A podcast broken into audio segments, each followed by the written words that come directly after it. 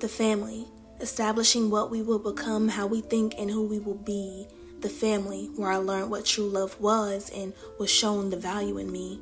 The family, where love was unconditional and I felt secure and safe, but where sheltered became an obstacle when too much of myself I gave. Overprotection, dominated preparation, guarding me with their hearts, protecting their prized possession as time ran its course. Where family was the foundation with the connection so strong that I wouldn't find again, influential, indescribable. The family is where it all began.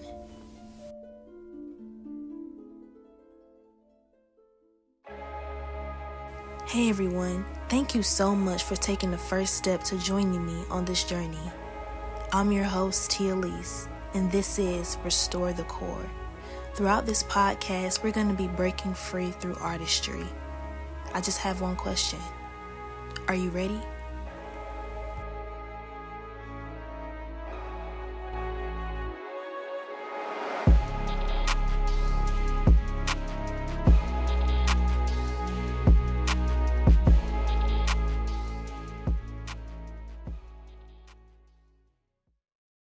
Welcome back to another episode of Restore the Core with the theme of breaking free through artistry.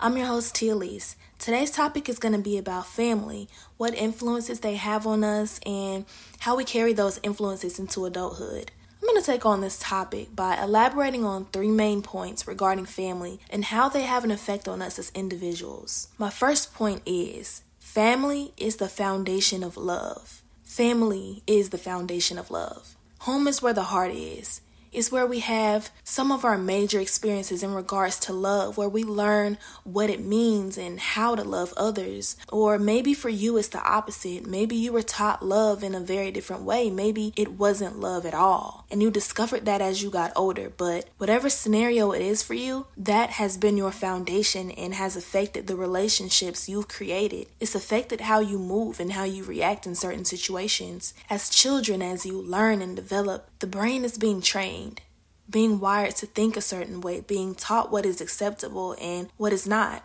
What's the right and wrong way to be treated? A basis that varies from person to person and isn't always correct. We as adults, we're still trying to figure it out. A prime example is a father that makes up for the time he neglects to spend with his daughter by buying her materialistic things.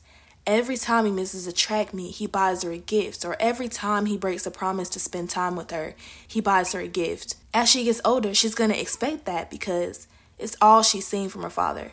She's gonna equate love to materialistic things, and if she's dating someone that doesn't always buy her gifts or get her everything she wants, she's not gonna understand that that isn't true love. And why? Because that is her foundation. That was her foundation. I've seen this a lot. There's a saying that parents know best.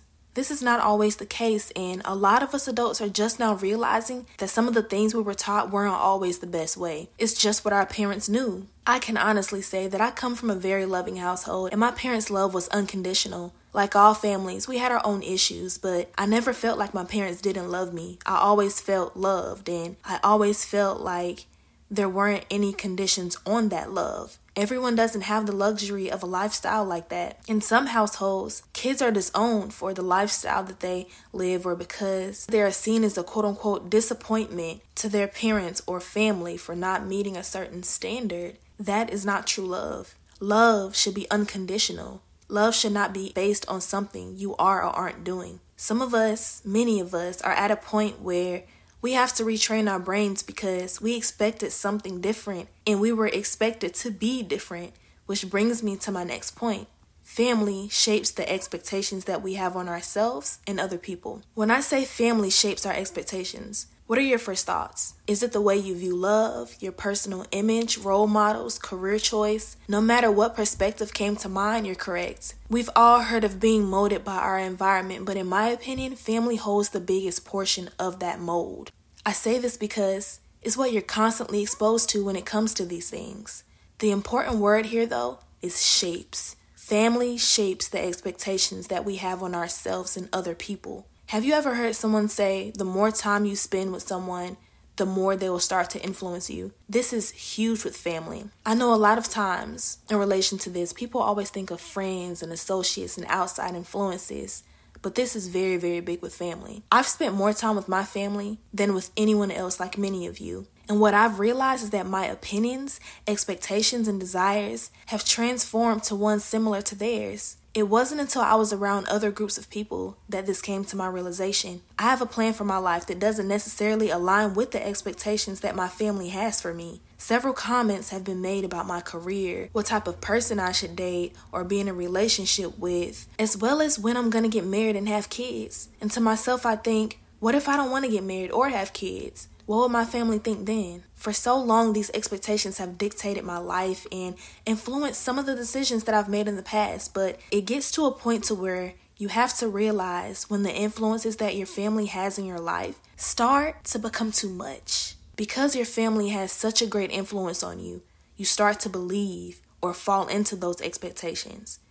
It may be true that your family loves you and only wants the best for you, but when wanting the best turns into dictatorship, when I think you should turns into you need to do this and you need to do that. When honesty and openness turns into manipulation. And when wanting the best comes with an ulterior motive, it's time to ask do my family's opinions matter?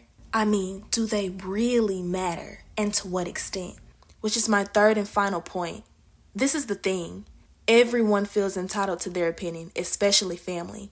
Family should definitely play a part in your life, and you should value their opinion even taken into consideration, but they should not have the last say. And it's very much hard for some family members, specifically parents, to accept that. They're used to being in control. They're used to having the final say. They're used to you having to obey when you're told to do something, regardless if there's a good reason you're being told to do it or not. But the dynamic changes when you hit a certain age and you're able to think for yourself. I experienced that when I was finally able to speak for myself and that's when conflict arose because when we were teenagers, having your own voice was quote unquote talking back, which is a sign of disrespect.